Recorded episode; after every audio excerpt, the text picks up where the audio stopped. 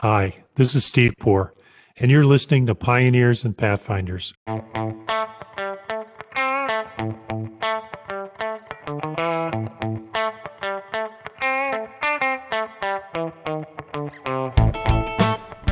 Welcome to the premiere episode of Pioneers and Pathfinders.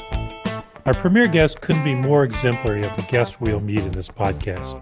I first met Dr. Heidi Gardner more years ago than I care to remember when I was invited to join her Harvard Law School class for the presentation of a business case study on Seyfarth's use of Lean Six Sigma.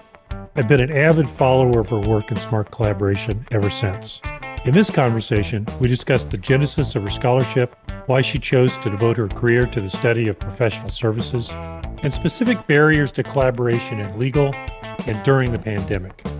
Of particular interest is our discussion on the erosion of trust during remote work and the two types of trust you must have for effective collaboration. I hope you enjoy our conversation as much as I did. Given everything you've got on your plate, I can imagine things being all around the clock on your devices.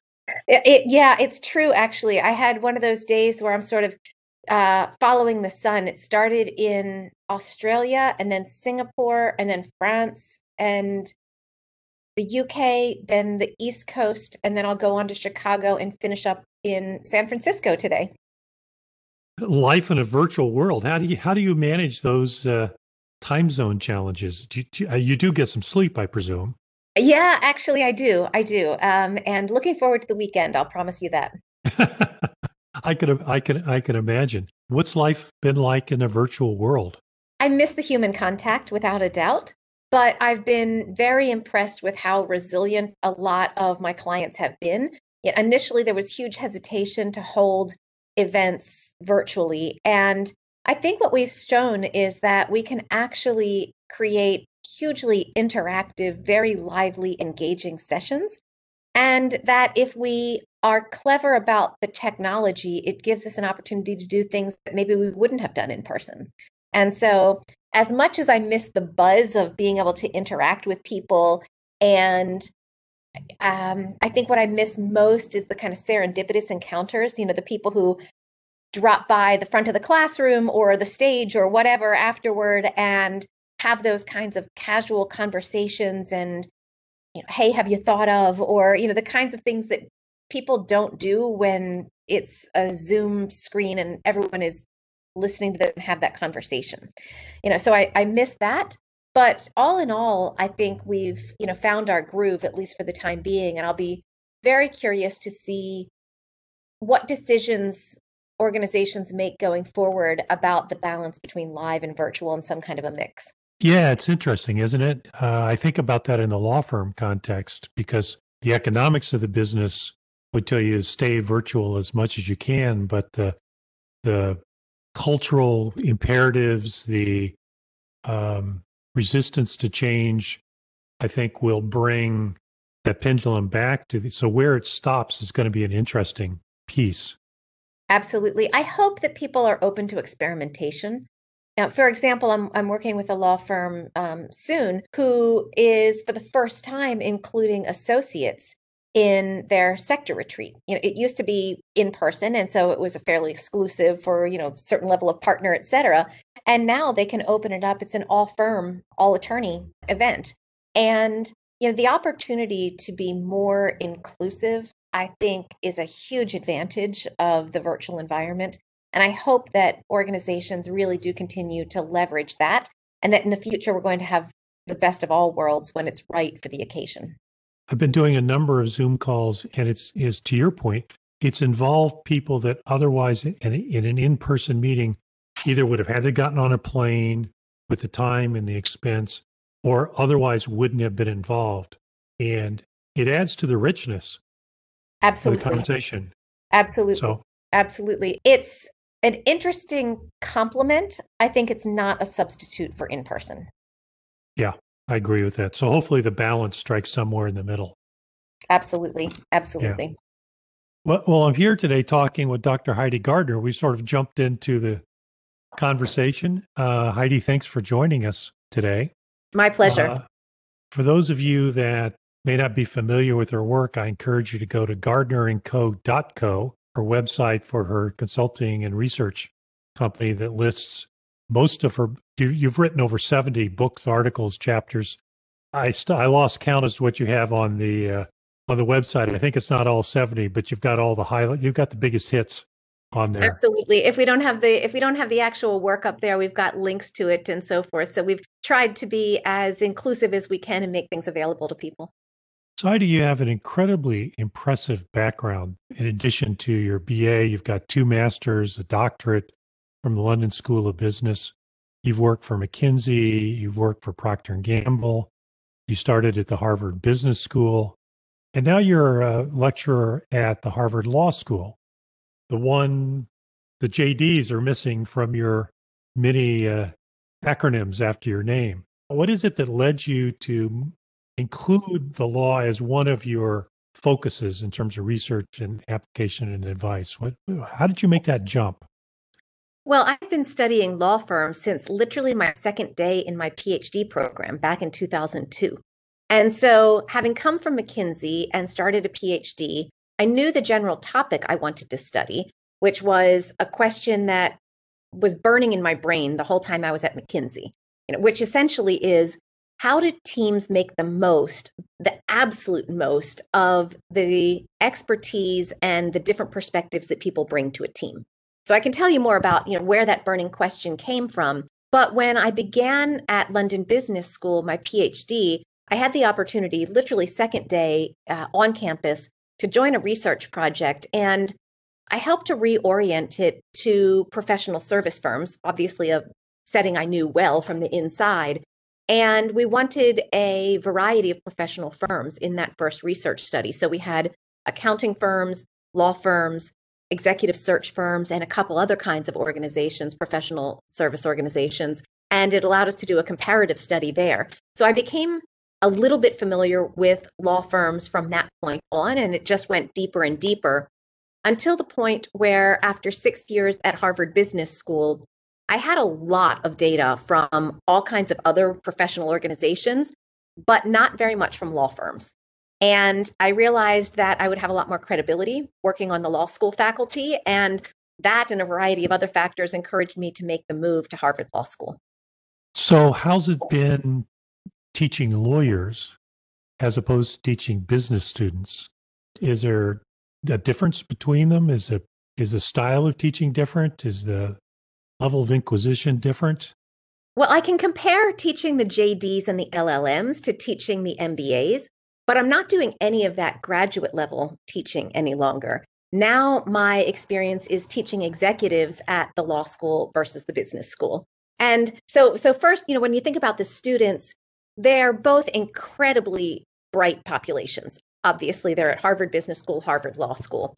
What struck me as being very different from one school to the other with the graduate students is that the business students all had some real life experience. And so they knew how hard it is to run a business. They most hadn't done it themselves, some had, but they understood that leading and managing people is a skill in and of itself. Where the law students that I've gotten, aside from the LLMs who also had work experience, they didn't appreciate that there's really much to practicing law except for knowing black letter law. Um, mm-hmm. Even those who had had summer internships and you know fairly extensive experience, they had never seen a real live client before.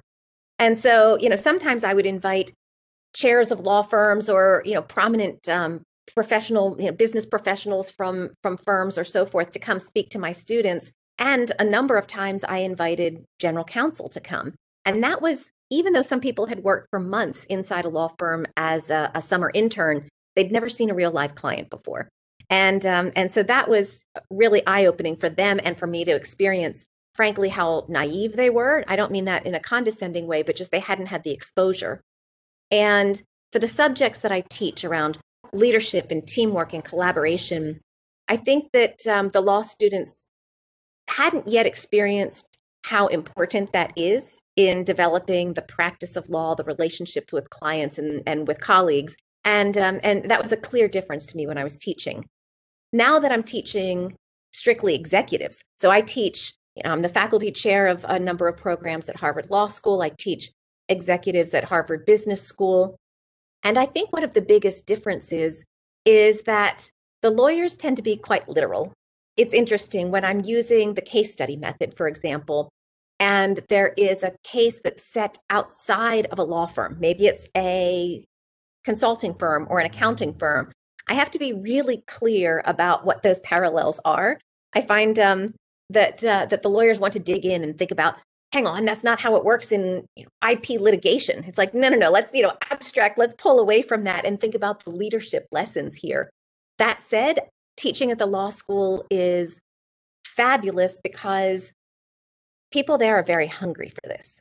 They haven't been inculcated in leadership lessons, um, managing partners and, you know, uh, lawyers of all levels who come for executive education they understand that this was a missing component in their legal education and they're ready to learn, they're ready to put it into action.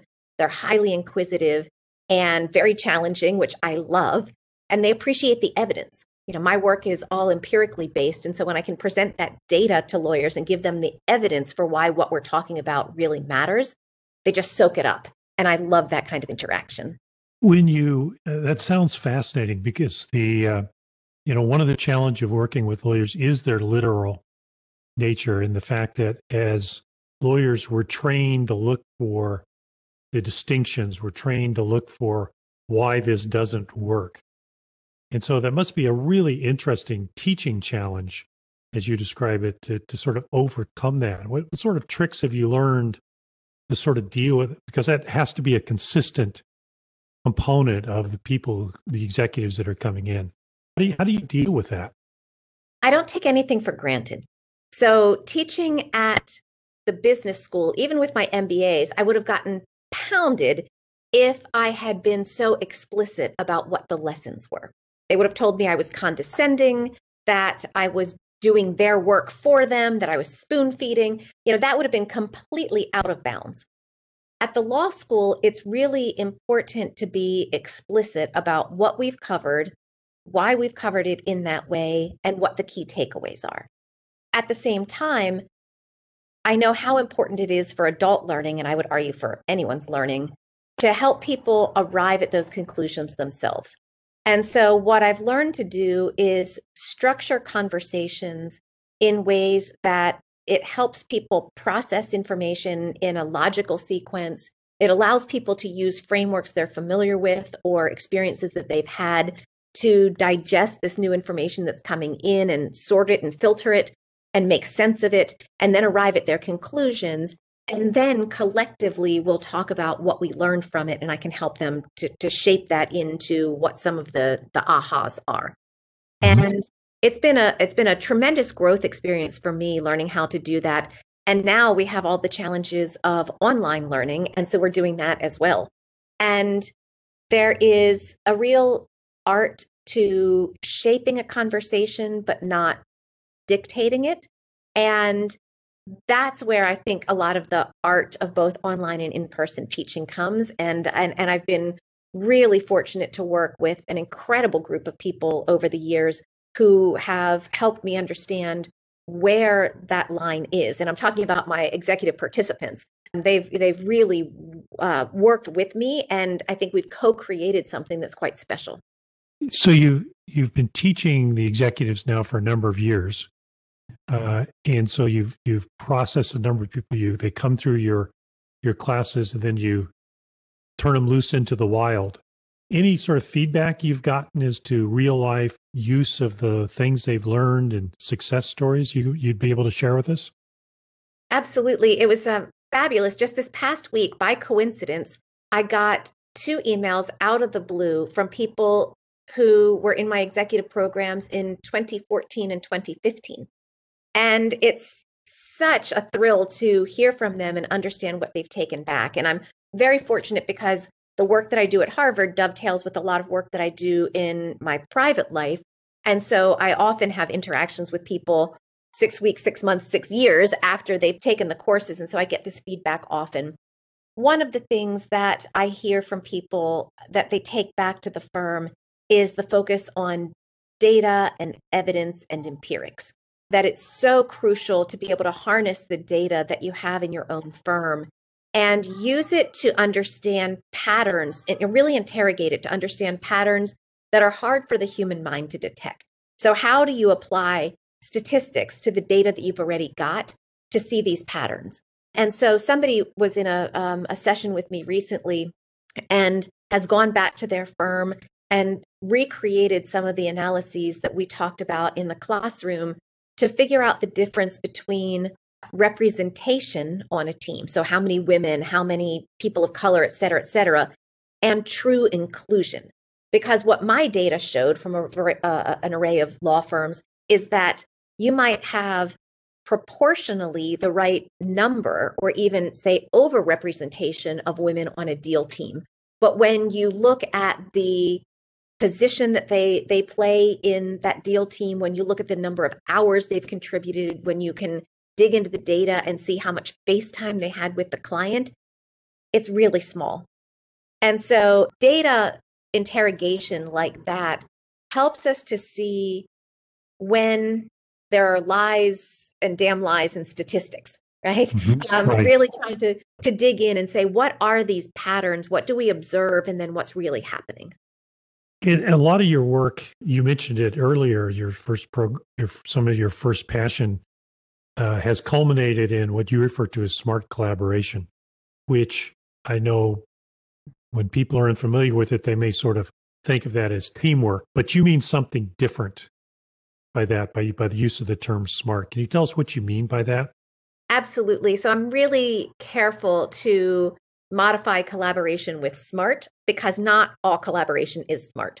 So when we talk about smart collaboration, we are talking about the integration of different bases of expertise, different insights, different life experiences into a more complete, holistic solution that allows that group of people to solve more complex problems than any of them could do on their own. So, for example, when we saw in early days of the COVID crisis, some automakers had to turn to making ventilators clearly that is a skill set and a capability that is way beyond anyone who was serving them from the automotive perspective. It goes way beyond the the kinds of transactions that a normal lawyer would need to handle in the private market because there was a lot of interaction with the government for example. And so to make that work a team would have needed to pull together their automotive experts, their life sciences experts, their government affairs people, their regulatory lawyers, their deal lawyers, and, and, and. And that's smart collaboration because they were tackling a complex, crucial problem holistically. Because if you had only taken one lens on that problem, you would have missed both risks and opportunities. And that's what we mean by smart collaboration is really bringing people together who have complementary points of view and allowing them collectively to do more than any of them could do on their own. What started you down this path? You mentioned it. It sort of sounds like it started back when you were in your started your PhD program. But where's the genesis of this research come from? Two things. One was my time at McKinsey. So I spent five years at McKinsey, a little bit of time in New York, mostly in London, a year in Johannesburg, and it gave me the opportunity to work with an incredible diversity of people. McKinsey at the time and still does recruit people not just out of MBA programs, but you know, I was running teams that had an astrophysicist, a concert pianist, somebody who was a, a military veteran, um, as well as business people. And you know, that was just one team that I can recall with incredible diversity of expertise and experiences. And some of those teams were unbelievable. I mean, just fired up, innovative, working in ways that we could have never, ever imagined at the outset. And then some of them, you know, we produced solid, good results, but it was kind of like, ugh, afterward, you looked at the product and you think, seriously, I mean, we had geniuses on this team who came from all over the place, geographically and, you know, life wise. And we came up with, you know, a two by two framework. Hmm. So we were so busy solving the client's problem, we didn't really have a chance to look internally at least not at the depth I wanted to, to understand the difference. Why were some teams so much more effective than others at harnessing the full capacity of their team members? And eventually I realized that I wasn't going to be able to figure that out if I stayed at McKinsey and kept doing the work. So that's when I left for my PhD and I began studying teams like that. So that was the first set of questions I had was around the team level.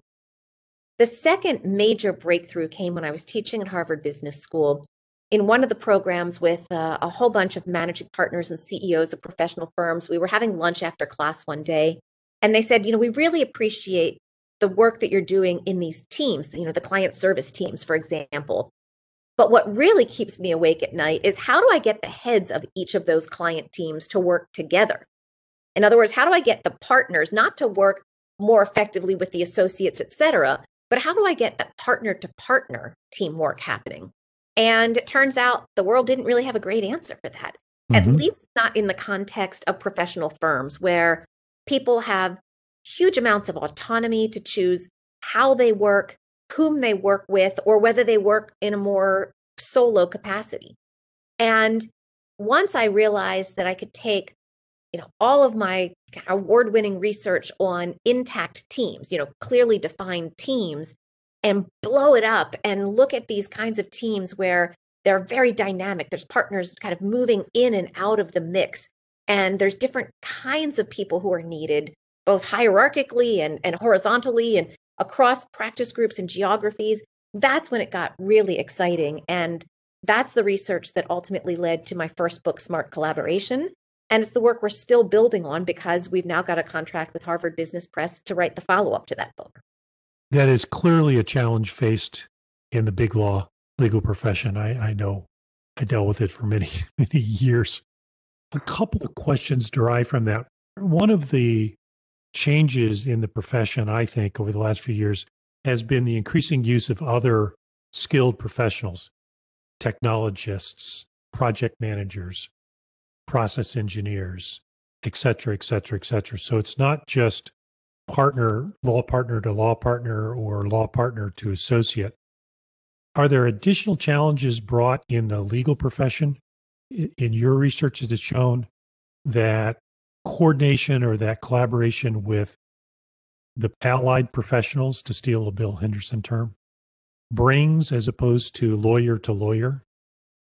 Absolutely. So, a couple of challenges spring to mind. One is that they simply speak different languages, right? Mm-hmm. They have a different vernacular. Um, they use different jargons and acronyms, and and it's hard to see past that sometimes. And so there is a learning curve there where people need to learn one another's language and ways of seeing problems because we know that different people depending on their chosen occupation and the training that they've had will see this the exact same situation as a risk versus an upside for example. And so literally taking other people's perspectives is is hugely challenging when people have such different backgrounds. I would say another problem if i'm blunt with you is the status mm-hmm. problem. In law firms it's so typical to hear people who are dismissed essentially as second class citizens because they're non lawyers. And so we do need words like, or phrases like allied professionals to describe people who are legitimate professionals with their own sophisticated training and basis of expertise who add significant value. It might not be legal, technical value, but it is equally important to being able to deliver at the highest levels for clients. And I think until people get over themselves with the kind of superiority point of view, that it's going to be tough to fully make the most of everyone and what they bring to the firm. That said, I've seen a number of examples, firms around the world that are making enormous strides in this and are doing, I think perhaps in the last year, more than ever to harness unique perspectives, not only from people who are practicing professions other than law, but inside law firms, um, but also people who are junior, for example. The you know the, the the work from home environment and a number of societal shifts, et cetera, have really tapped into passions and experiences and perspectives where juniors are adding significantly to client teams, for example. And I'm absolutely thrilled to see that in the legal profession because, as I said, coming up through McKinsey, that was something that was very powerful, very intentional at that firm. And I think it makes an enormous difference. Yeah, uh, it certainly does. And in addition, the status point you make is is spot on. I mean, there there has been a history in the legal profession that how special we are as compared to other professions. And one of the other challenges is that I think a lot of firms deal with is the building of trust between partner level people as you think about using other professions, whether they be other partners or other juniors or other professionals on your client matters, there's an element of trust that comes in there. Are there tricks you've seen people use to sort of overcome that trust barrier and build up build those links? Absolutely. And I think it's important to recognize that trust has multiple flavors. So, in our research, we had open ended responses from several thousand partners in professional service firms, helping us understand where were the barriers to collaboration and where were the, the bright spots of collaboration inside their firms. And because we collected the data in their own words, we weren't pre labeling or pre categorizing their answers. We were simply asking them what stands in the way.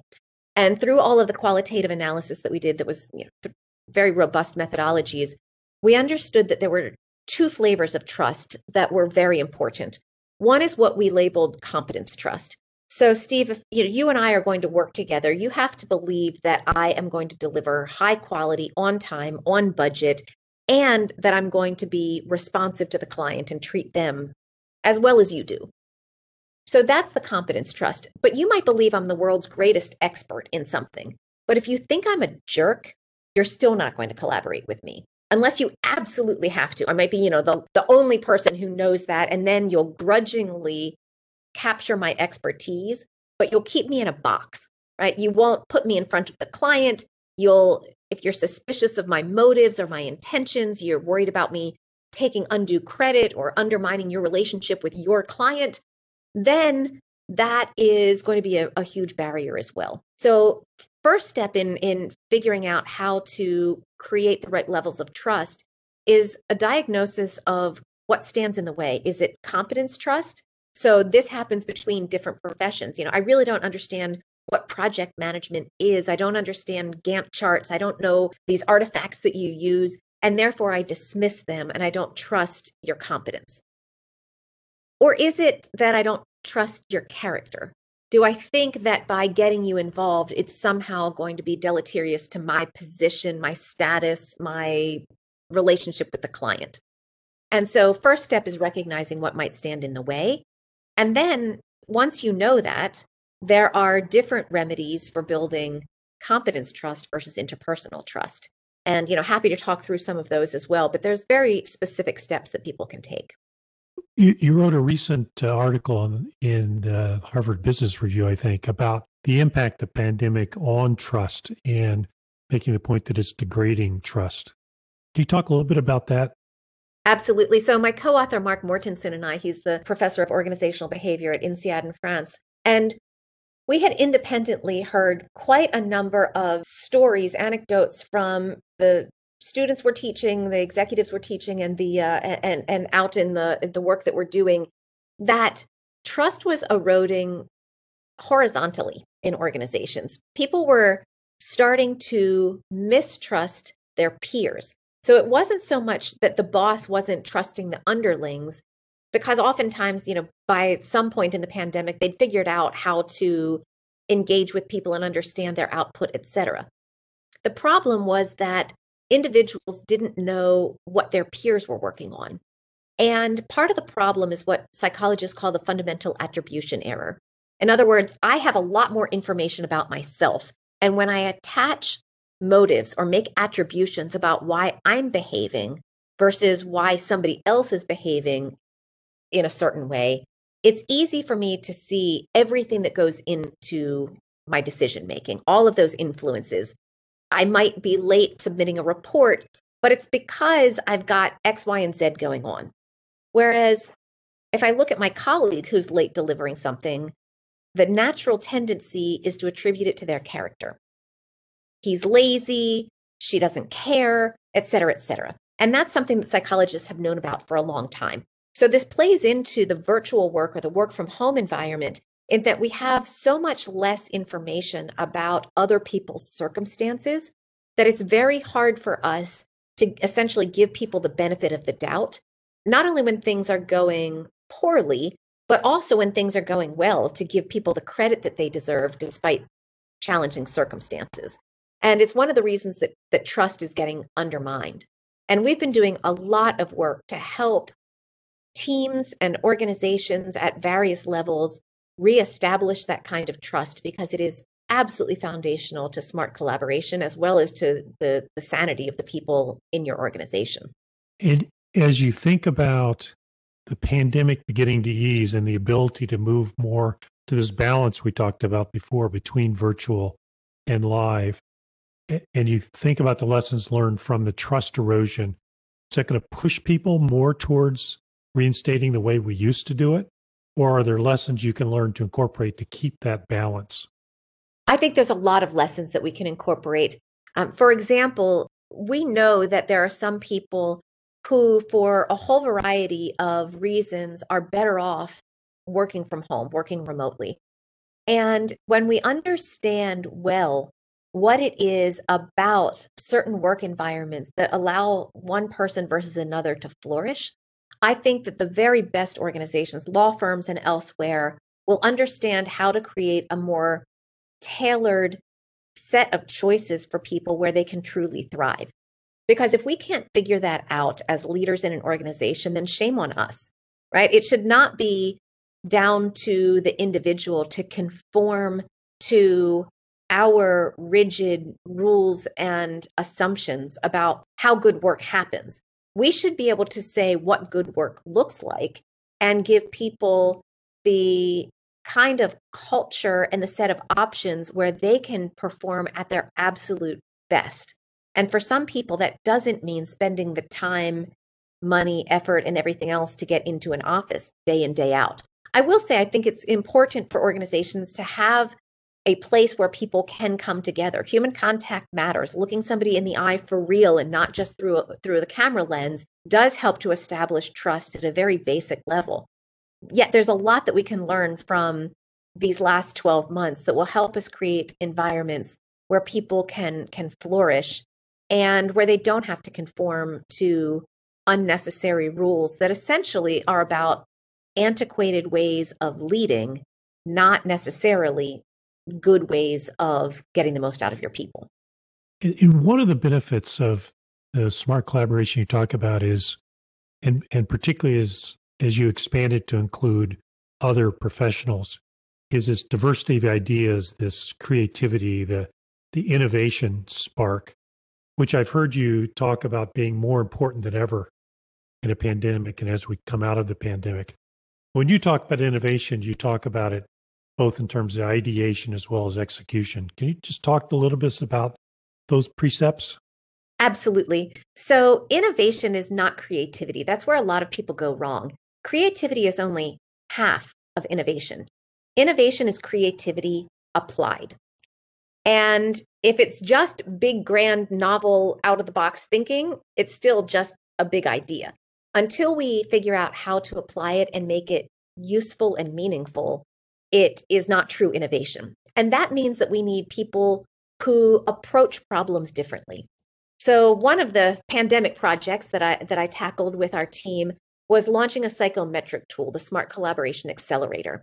And it helps people through a very short online self-assessment understand their strengths along various behavioral dimensions that relate to smart collaboration. And one of those dimensions what is what kind of problem they're drawn to. So are they complex thinkers? Do they love the big theoretical abstract problems? They like to make connections between, you know, distinct ideas and they're the ones at the meeting who are, you know, always on and on about, ah, yes, and here are the, you know, here's here's how we can think about this differently and frameworks and and and the abstractions. And then there's the people who sit in the meeting and say, okay, but how's that going to work? What do we need? How do we put an action plan around that? And I have to say, the people who are complex thinkers tend to look down their nose at the concrete thinkers. They tend to say, oh, they're so mundane, they're so boring, right? Whereas the people who are concrete pragmatists think that the other ones have their head in the clouds and so forth. And it's really easy to be irritated or disparage people who think differently from us. But if you want innovation, like we've just said, you need the big blue sky thinkers combined with the people who are going to put it into practice. And that's why diversity of thought, just on that one dimension, is crucial.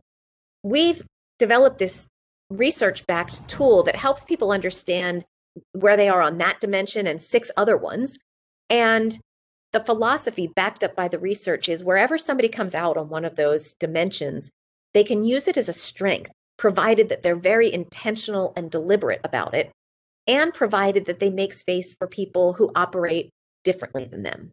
And this is essential for us to be thinking about in this era, finally, of getting our heads around not just superficial diversity, but actual inclusion in the real work. How do we let people play to their strengths?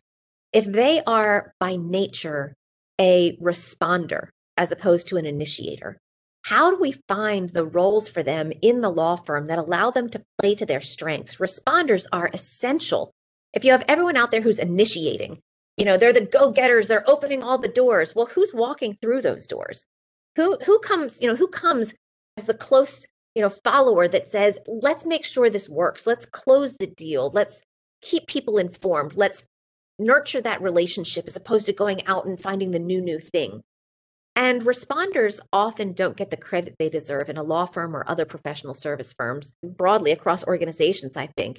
But if that's who somebody truly is, if that's where they really thrive, is picking up the ball and running with it and you know, scoring with it, then let's find a way to pair them up with people who are the initiators because they will both be better off. And through these various kinds of tools that are available now, we can give people evidence. You know, we're back to the data. We're back to the objective research backed ways of, of thinking about how people behave and how to help people optimize that.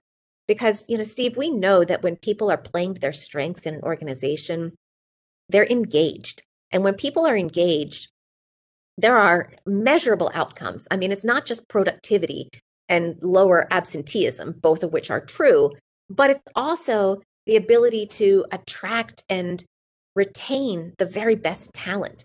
It's people who are fired up about their work. They find meaning and purpose in it.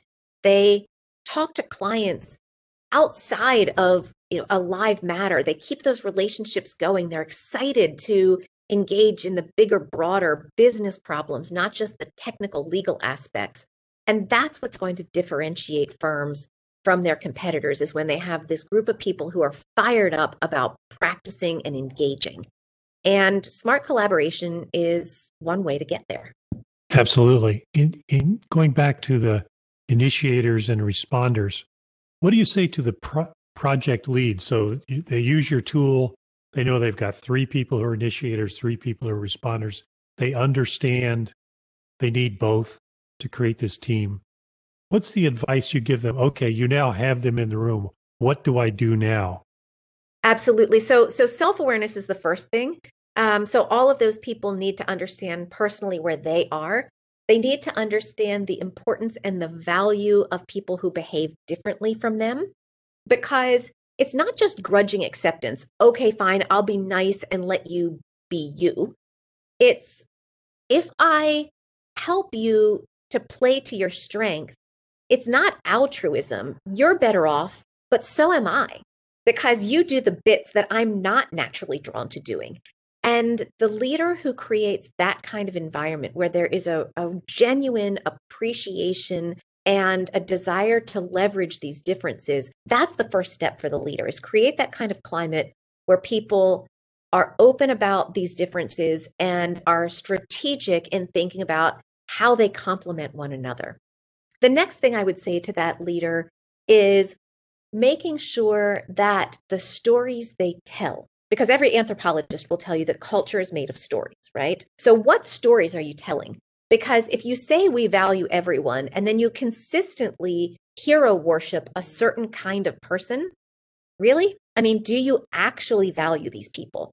Then I'd say go to the next step and figure out are the ways that you are engaging in the core work of the firm, the way you allocate work, the way you make sure people have you know mentorship and sponsorship the the kinds of people you put on meaningful parts of matters and deals is that lined up with your beliefs and what you've said about inclusivity and valuing differences?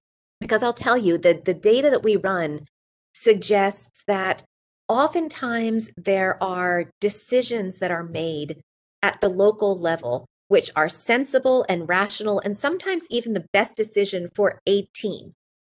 But when you add all of those up, they are not only suboptimal at the level of the firm, they can be downright dangerous. So, for example, I studied gender more than I study other kinds of diversity because it's more readily captured in firm records it's it's more prevalent. We have more women partners than we do people of color um, as partners, um, and so statistically, I can study gender. And what I often find is that women are stretched thin across an array of projects, matters, and deals. And the more projects or deals that they are working on at a time, the higher the switching costs, the higher the admin burden, the less likely they are to get stretched in developing new skills because they're doing the same small bit of work again and again and again from from one client to the next the less likely they are to have meaningful opportunities to develop client relationships. There's huge almost invisible repercussions to having women slotted onto many many many teams at once. And yet the reason that happens is because every you know client lead partner says hey, our clients want more women on the team. Let's make sure we pull in Jane or Imani or Sally or whomever. And that might be the right decision tactically or in the short term. But when you add up all of those decisions, it's hugely detrimental. And like I said, I, I, studied this with women. There's a lot of reason to believe that the same kinds of dynamics happen across other categories of people in, in firms.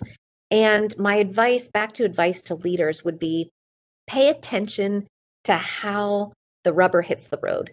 You know in in the work that really matters the the client engagements this succession planning that you're doing. You know hopefully every firm now is much more sophisticated in thinking about the next generation of leaders. Who's who's ready to step in and co-lead that key client account? Um, those are the kinds of decisions where where firm leaders at all levels and you know i think every partner is a leader they need to be not just aware of this, but very actively digging into the data to make sure that good intentions aren't showing up in ways that backfire.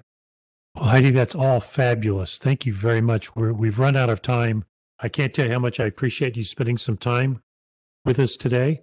Again, your website is gardnerandco.co, not .com, .co, and they can find references to your books and articles on there, and as well as how to contact you for additional research or additional advice.